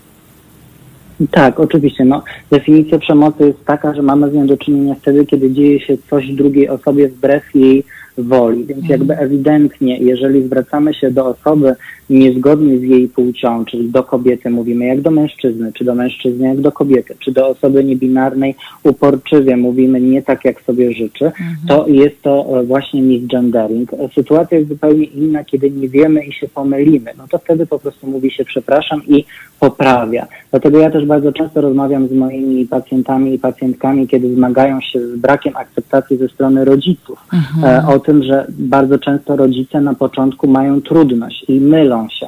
I to nie wynika z złej woli, z braku chęci czy braku akceptacji, tylko po prostu z przyzwyczajenia. Więc to jest też duża różnica. Jeżeli ktoś pomimo upominania dalej zwraca się nieprawidłowo, no to tu mamy sytuację jawnie przemocową. Natomiast jeżeli to jest kwestia pomyłki czy braku wiedzy i za moment poprawienia się, to jakby nie widzę tutaj e, trudnej sytuacji, chociaż oczywiście ona dalej może być przez osobę przeżywana bardzo traumatycznie. Tak, oczywiście. No, natomiast wydaje mi się, że y, sytuacja, z którą mamy aktualnie do czynienia, bo ja się z Państwem muszę podzielić, że ja po prostu nie słucham aktualnie y, polskich mediów. Y, Oglądać to już dawno nie oglądam, ale też nie słucham, dlatego że ja po prostu dostaję spazmów, kiedy słyszę, mm, jak się określa Margot, mm, która bardzo wyraźnie y, powiedziała y, o tym, że y, jest osobą niebinarną, ale wybiera, czy wybrała, żeby używać w stosunku do niej zaimków żeńskich. E, i nie jestem w stanie po prostu jakoś spokojnie przejść nad tym, jak e, politycy, ale też dziennikarze e, po prostu dopuszczają się misgenderingu w stosunku do tej osoby, bardzo świadomie posługując się zupełnie innym imieniem tej osoby i do, jeszcze opatrując to jakimś komentarzem, że po prostu nie rozumieją, dlaczego mają tej osobie mówić w taki sposób, jaki ona sobie życzy. Mm, Bo ja na przykład nie rozumiem, dlaczego nie można mówić o sobie w taki sposób, y, jak sobie życzy. Czy pan, panie Dominiku, coś z tego rozumie? Bo y, dla mnie to n- jakby... Nie, trudno jest mi jakby znaleźć wytłumaczenie, dlaczego nie mamy zwracać się do drugiego człowieka tak, jak sobie tego życzy. Nie widzę uzasadnienia. Są pewne sytuacje medyczne i formalne, gdzie musimy użyć takich danych, jakie są w dokumentach. I ja też wystawiając dla moich pacjentów i pacjentek opinię do sądu, używam ich danych z dowodu, ale to jest jedyna sytuacja, kiedy to robię, ponieważ właśnie na takie dane osoba ma chociażby nadany PESEL, pod takimi danymi można ją znaleźć w różnych innych spisach, więc jakby to jest sytuacja zupełnie oczywista, gdzie nie mogę podać wybranego imienia. Natomiast wszystkie inne sytuacje jakby nie mają żadnego e, logicznego wytłumaczenia, abyśmy używali czy używały formy, z którą osoba się nie utożsamia i której sobie przede wszystkim nie życzy. Tu nawet nie chodzi o osoby niebinarne czy transpłciowe, kiedy mówimy o imionach, tylko myślę, że to dotyczy każdego i każdej z nas. Są osoby, które mają e, imiona, których nie używają. Są osoby, które mają po dwa, trzy imiona i używają jednego z nich i jakby nie jest to dla nikogo problem. Dla nikogo nie są też problemem pseudonimy artystyczne, czy w końcu e, imiona, które wybierają osoby e, duchowne. A tu jakby jest e, jest oczywiście temat płci, temat seksualności, więc to bu- budzi ogromne kontrowersje i też lęk, a ludzie, którzy się boją, e, atakują, bo nie potrafią sobie poradzić ze swoim lękiem, więc trochę to jest tak, że kiedy dowiadujemy się, że e, są osoby, które nie są ani kobietami, ani mężczyznami i mają odwagę o tym mówić i nie wstydzą się tego, nie chowają się po kątach, no u, niektórych osób to e, budzi niezrozumienie, a kiedy czegoś nie rozumiemy, to tak jak przed chwilą mówiłem, atakujemy, bo to jest jakby najłatwiejsza forma poradzenia sobie z sytuacją. Więc m, też jakby za, za pozwoleniem wprowadzę kolejny termin, czyli dead name, bo Mhm. osoby transpłciowe i niebinarne o swoim imieniu z dowodu mówią właśnie dead name, czyli z angielskiego martwe imię, a skoro jest martwe, to znaczy, że go się nie używa. Dlatego też osoby niebinarne, które są po e, tranzycji, czy osoby transpłciowe po korekcie płci, one nie używają już tamtego imienia i użycie go wbrew woli osoby, czy też po, wyjawienie tego imienia komuś jest właśnie nazywane też dead namingiem, czyli właśnie nazywaniem osoby tym imieniem, którego ona czy on już nie używa. Mhm. No właśnie. Pan Krzysztof pisze, a mam kolegę Adama, który prosi, aby go nazywać Karol. I co teraz? No właśnie. E, Proszę mówić do niego kara. No właśnie. Dziękuję Pani Dominiku za tę specjalistyczną poradę. Tak, No właśnie. niezwykle wymagała ode mnie dużego zaangażowania. To jest trochę też o tym, e, co jakoś e, też się pojawia w tych dyskusjach tutaj w trakcie programu psychologicznego na antenie Halo Radio, że Państwo się czasami dziwicie, że mm, rozmawiając z jakąś osobą, ja mm, po prostu pytam, jak chcę być nazywana. I na przykład są osoby, na przykład kobiety, które mówią, że chcą być nazywane coachem. E, Ja zawsze mówię, że jestem psycholożką, a nie psychologiem. E, mm, Kilka programów pod rząd były dziewczyny, które wykonują, no właśnie, zawód coacha i jedna chciała być coachką, druga chciała być coachinią i, i ja po prostu wszystkie te formy stosuję i nie uważam, żeby było w tym coś e, strasznego, tym bardziej, że mówimy w ogóle o słowach, które nie mają polskich prawidłowych odpowiedników, więc nawet dyskusja o tym, czy to jest poprawność językowa, czy nie, e, jest dla mnie mm, jakoś e, zupełnie nie, nieuprawniona. No właśnie. I y, zauważam, że te takie emocje, kontrowersje, jak pan to nazwał, pojawiają się wtedy, kiedy mówimy o e, mm, nazywaniu kogoś zgodnie z e, tym, e, jak chce w kontekście, no właśnie, płci, tożsamości płciowej, ale też w kontekście kobiet, które chcą używać feminatyw. E, Ale czy chcą, żeby się uży, żeby używano. niż biały kolorze skóry, bo jakby O, tak. Rada Języka Polskiego parę dni temu też wydała oświadczenie, w którym zaznaczyła, że słowo murzyn jest obraźliwe dla osób ciemnoskórych. Tak. E, pomimo, że jakby wiadomo, to było już od bardzo dawna i osoby ciemnoskóre mówiły o tym, że nie chcą być tak nazywane i że jest to określenie, określenie pejoratywne przy okazji e, protestów po, e, po zabójstwie George'a Floyda w e, Polsce też pojawił się hashtag Don't Call Me Murzyn, i tak. bardzo dużo białych osób pisało, że będą dalej tak mówić, bo to jest według nich nieobraźliwe. Tylko, że Tak. tu jakby no, zdanie białych osób jest trochę mniej istotne niż No tych, właśnie, to jest, które rzeczywiście tak, czują się to jest obrażone. kolejna sytuacja, że jakby jak to jest, że białe osoby, czy w ogóle mm, inne osoby wiedzą lepiej, co jest albo nie jest obraźliwe dla osób ciemnoskórych. No, Mhm. No, m- myślę, Abstrakcja że to jest jakby klucz totalna. tego wszystkiego, że jakby m, empatia, którą mam nadzieję wszyscy i wszystkie w większości przynajmniej w, sobie mamy, e, sprowadza się do tego, że możemy właśnie się wczuć w sytuację drugiej osoby i zacząć mówić o niej czy o nim tak, jak sobie tego życzy. To nie jest tylko kwestia słowa murzyn, ale także na przykład cygan. E, Społeczność romska też od lat mówi o tym, że e, to jest kultura romska, to są Romowie i Romki, a nie Cyganie, ale jakby no, ciężko jest się przebić do, do mainstreamu z tego typu prośbami i tutaj sytuacja osób niebinarnych czy transpłciowych no niestety też nagminnie pokazuje, że społeczeństwo ma problem z dostosowaniem się e, do, do takiej prośby. Mhm. No i jakoś y, myślę sobie, że y, to jest okej, kiedy, tak jak pan powiedział, to wynika po prostu z pomyłki, bo to nie jest język, który był do tej pory w użyciu, w związku z czym jakoś ja rozumiem, że się można pomylić, nie? To tak jak rodzic, który nagle potrzebuje zacząć używać innego imienia w stosunku do swojego dziecka, ma prawo się pomylić. Ale y, no niestety większość z tych sytuacji, które dzisiaj obserwujemy, no nie wynika z pomyłki, tylko po prostu tak jak y, pan zdefiniował misgendering po prostu, czy deadnaming, no po prostu z takiej chęci y, pokazania wyższości i nie wiem, skompromitowania osoby, wobec której jest to stosowane. E, I myślę sobie, że bardzo ważne słowo, które dzisiaj znowu w tym programie powinno paść, to jest też normalizacja. To znaczy, E, Dla mnie to jest takie zjawisko, że jak o czymś zaczynamy mówić, to nagle się okazuje, że to może być, no właśnie, normalne, dlatego że to się pojawia w dyskursie i tylko tyle wystarczy, żeby w końcu przejść nad, nad czymś do porządku dziennego. I tak jak Państwo tu piszecie, że w zasadzie sami się dziwicie, że używacie określenia gościni. E, I że to w zasadzie dzięki temu, że, że słuchacie Halo Radio i my tutaj uporczywie tego e, mm, e, feminatywu używamy. Nawet już psycholożka, panie Dominiku, nawet już psy- psycholożka nie brzmi tak strasznie.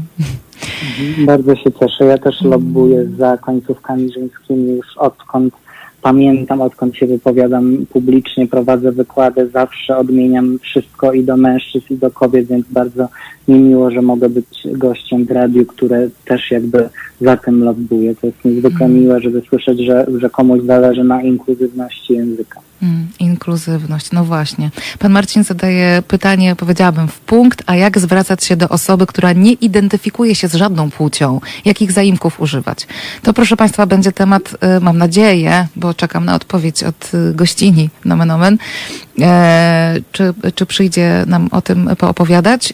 Ym, Ale Panie Dominiku, może y, jakoś wplećmy to, ponieważ ja jakoś tak mam potrzebę, żeby te części programu poświęcone społeczności LGBT, ale przecież nie tylko, po prostu poświęcone chyba prawom człowieka, tak y, uogólniając, y, żeby zakańczać takim pochyleniem się nad tym, co mogą robić osoby, które nie identyfikują się jako osoby LGBT, ale na przykład chcą wyrazić swoją solidarność, a więc mogą być osobami, które można by nazwać sojusznikami. Co można, y, co mogą zrobić? Jak jaki, jaki pan ma y, na to pomysł, jaką pan być może miałby propozycję, może tutaj też y, jakiś pomysł odnośnie zaimków, które można by używać w kontekście osób, które się nie identyfikują żadną płcią, a więc w kontekście osób niebinarnych. Oczywiście. To kończąc, podsumowując, warto słuchać. E, Słuchanie jest umiejętnością, która pozwala nam się otworzyć na świat i na innych ludzi. Więc jeżeli mamy do czynienia z osobą, która prosi, mów do mnie w końcówkach żeńskich, to nawet jeżeli nam one nie pasują, jeżeli osoba no, nie wygląda w taki sposób, w którym my po prostu sami same z siebie byśmy opisali jako żeński, to podążajmy za tym i mówmy do tej osoby dokładnie tak. I analogicznie, jeżeli mamy do, do czynienia z osobą apłciową, czyli taką, która nie utożsamia się z żadną płcią, zapytajmy. Ja tak zawsze robię, że po prostu pytam i osoba na przykład mówi, proszę mówić tak, żeby nie użyć żadnej płci. No i jakby nie jest to problem, bo możemy mówić po prostu na ty jak się czujesz, czego chcesz, co ci podać, chociażby na przykład w sklepie. Jest bardzo wiele sytuacji społecznych, gdzie nie musimy używać płci, pomimo, że jakby no, w naszej kulturze jest mówienie pan, pani, to jednak myślę, że można niektóre rzeczy obejść i to jest jakby, e, myślę, z mojej strony takie, takie polecenie do wszystkich osób, które chcą być osobami sojuszniczymi, nie tylko dla społeczności LGBT+, ale także na przykład dla kobiet, czy dla mniejszości narodowych, religijnych. E, Warto pytać o to, czego tego osoby potrzebują. Ja też należę do większości, bo jestem mężczyzną, więc może niektórych problemów nie rozumiem. Przy, przy okazji protestów dotyczących e, praw reprodukcyjnych, aborcji, mnie nie dotyczy e, aborcja osobiście. Natomiast zawsze mogę się zapytać kobiet w swoim otoczeniu, czego one potrzebują, jakiego rodzaju wsparcia przy okazji e, tego typu represji i jakby próby zakazania wykonywania tego zabiegu i wtedy będę wiedział, jakim mogę być sojusznikiem. I tak samo tutaj, jeżeli jest osoba, która nie jest osobą LGBT i nie wie, co może zrobić, no to warto się zapytać, dowiedzieć i wsłuchać w to, co mogę dla ciebie zrobić. Myślę, że e, to się dzieje właśnie teraz, to, że jakby o tym rozmawiamy, poszerza wiedzę i normalizuje, więc my też jako osoby możemy poszerzać wiedzę, przekazywać dalej treści, edukować i e, no nie powiem, że dobrą nowinę słać, ale może tolerancję, wiedzę. Mhm. No. Zastanawiam się nad tą tolerancją, zawiesiłam się nad, na, nad tą tolerancją, bo jak sobie myślę o tym, czego ja y, życzę y, y, osobom ze środowisk LGBT, ale po prostu wszystkim osobom ze, z wszelkich y, tak zwanych mniejszości, to myślę sobie o tym, że ja nie chcę, żeby te osoby były tolerowane, nie? Tylko chciałabym, żeby one po prostu były, nawet y, żeby po, po prostu nie było tematu, żeby jakoś pot, potrzeba y, akceptacji, że, że jakoś mm, życzę sobie, żeby różnorodność była po prostu e, jasna, nie? Żeby ona po prostu Mhm. była, żeby nie trzeba było nikomu mówić, wiesz, no zastanów się tutaj e, jakoś, e, no może uda ci się zaakceptować taki stan rzeczy. Nie, no po prostu jest tak, jak jest i marzy mi się, żebyśmy mieli, miały właśnie taki kontekst w głowie, że pewne rzeczy po prostu istnieją, istnieją od bardzo dawna i to, że e, stanowią jakiś kulturowy dylemat, to jest tylko dlatego, że y, prawdopodobnie jest to na rękę konkretnym grupom,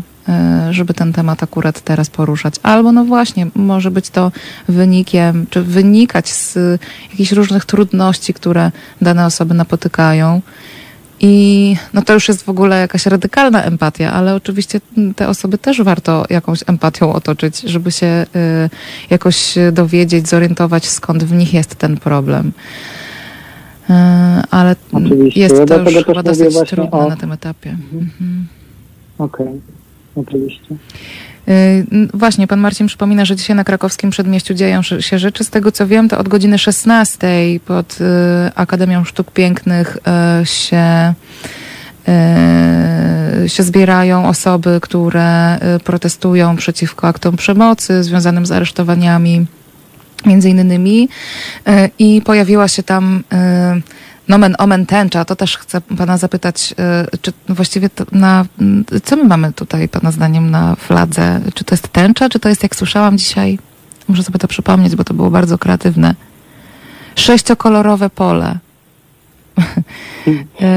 Przykro mi, e, bardzo nie widziałem jeszcze, bo tak jak e, na początku mówiliśmy, jestem na urlopie i staram się odciąć od polityki, bo niestety m, polska polityka jest wyjątkowo obciążająca, a ja też jako e, czynny e, psycholog, specjalista muszę mieć umysł dosyć gibki, więc staram się na urlopie od polityki odpoczywać, więc nie wiem. Natomiast mogę domniemywać, że zarówno możemy to interpretować jako tęczy, jak i sześciokolorowe pole. Najważniejsze jest, żeby wiedzieć, że e, ten e, symbol e, oznacza po prostu pewną społeczność, która wciąż potrzebuje praw i zauważenia.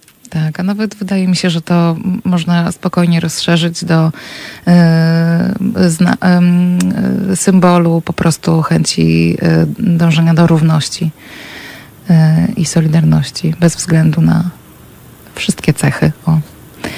E, No właśnie, proszę Państwa, jakoś tak e, potrzebuję, żeby Państwo, e, jeżeli możecie, to się skierowali na krakowskie przedmieście, jeżeli macie ochotę na taką formę wyrażania swojego sojusznictwa, swojej- solidarności. Tam pewnie, tak jak piszecie Państwo na czacie, pewnie dzisiaj mogą się zdarzyć kolejne aresztowania i kolejne nieprzyjemne sytuacje. Pan Marcin pisze, że mm, ta flaga utworzona na krakowskim przedmieściu przed jeszcze rozpoczęciem e, tego e, zgromadzenia, e, utworzona z kolorowego proszku po prostu. To już są informacje, że ona stanowi zagrożenie dla ruchu pojazdów, więc wygląda to znowu na jakieś tworzenie, mm, no przynajmniej próbowanie argumentowania tego, że tam się mogą dzisiaj rzeczy dziać. Więc jeżeli Państwo nie możecie skierować tam swoich kroków, to przynajmniej skierujcie tam swoje myśli. Bardzo ważną rzecz Państwo poruszacie też.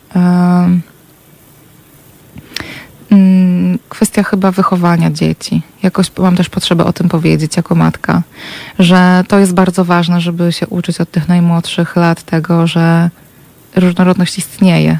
Czy to się komuś podoba, czy nie, po prostu ludzie są różni i to nie oznacza, że można osoby kategoryzować i nadawać jakąś wartość w większą bądź mniejszą poszczególnym kategoriom. To się po prostu, proszę Państwa, źle kończy. My dokładnie wiemy, jak to się kończy i po prostu nie idźmy w tę stronę. No, różnorodność jest piękna i tego też uczę syna, pisze pan Marcin. Poszanowania dla drugiego człowieka przede wszystkim. Mm. To jest chyba jakiś dobry moment, żeby y, właśnie tym akcentem zakończyć dzisiejszą dyskusję. Chyba, że pan chce coś dodać, panie Dominiku. No jakby komentarz pana Marcina jest bardzo trafny. Myślę, że gdyby nie różnorodność, to nie dałoby się cywilizacyjnie bardzo wielu o, osiągnięć e, zdobyć, bo dzięki temu, że się od siebie różnimy, w ogóle świat jest e, ciekawy, a też e, psychologia ewolucyjna, czy w ogóle no, nauki o ewolucji mówią o tym, że nic nie dzieje się bez przyczyny i mniejszości seksualne również istnieją z jakiegoś e, powodu. To nie jest tak, że to jest błąd natury i że natura nie wie po co stworzyła na przykład homoseksualne zachowania, bo one występują nie tylko u ludzi, tylko u, u zwierząt też, a zjawisko zmiennopłciowości też występuje u, u zwierząt, więc jakby to, to nie jest ewenement czy e, jakby element cywilizacyjny, co pokazuje, że jakiś zamysł ewolucyjny w tym jest, więc różnorodność ma sens e, i, i patrząc tak kulturowo, ale patrząc też bardzo biologicznie, więc życzę nam, nam wszystkim, żeby ten świat był różnorodny, bo właśnie w tej różnorodności tkwi jego piękno. Hmm. Bardzo dziękuję Panie Dominiku, że Pan do nas tutaj zajrzał z, z urlopu. E, Pozdrawiam serdecznie i życzę dobrego wypoczynku. Obiecuję, że już nie będę Panu zawracać głowy żadnymi nieudanymi połączeniami z anteną. E, Miłego wieczoru, no, bardzo dziękuję. Dzięki serdeczne, do usłyszenia. E, I Państwu usłyszenia. również życzę dobrego wieczoru, spokojnego mimo wszystko. Em, I chyba w takiej świadomości tego, y, że no właśnie, jesteśmy y, w jakimś celu tutaj i jesteśmy tacy, jacy jesteśmy z jakiegoś powodu i tylko czasami warto się zastanowić, jaki to jest powód. Mm. Dziękuję bardzo. To był program psychologiczny na antenie Halo Radio. Przypominam Państwu, że możecie y, też wchodzić na stronę www. Nie wiem, jaka to jest strona, ale zaraz sobie przypomnę. Nie, możecie wchodzić na nasze kanały e, społecznościowe oraz na naszą stronę. W poszukiwaniu mm, informacje, jak wspierać Halo Radio po to, żeby ten projekt mógł dalej trwać. Przypominam też o zrzutce, która y, w październiku ma doprowadzić do tego, że w Polsce w dużych miastach ruszy akcja banerowa. Informacje na temat tej kampanii znajdziecie na www.zrzutka.pl kampania. Tak, szybko zleciało mi też z Państwem. Dzisiaj bardzo szybko zleciał czas. Już czekam na kolejną niedzielę. Słyszymy się po godzinie 17. Ja dzisiaj już odpoczywajcie jeszcze weekend trwa. Do usłyszenia. Wszystkiego dobrego.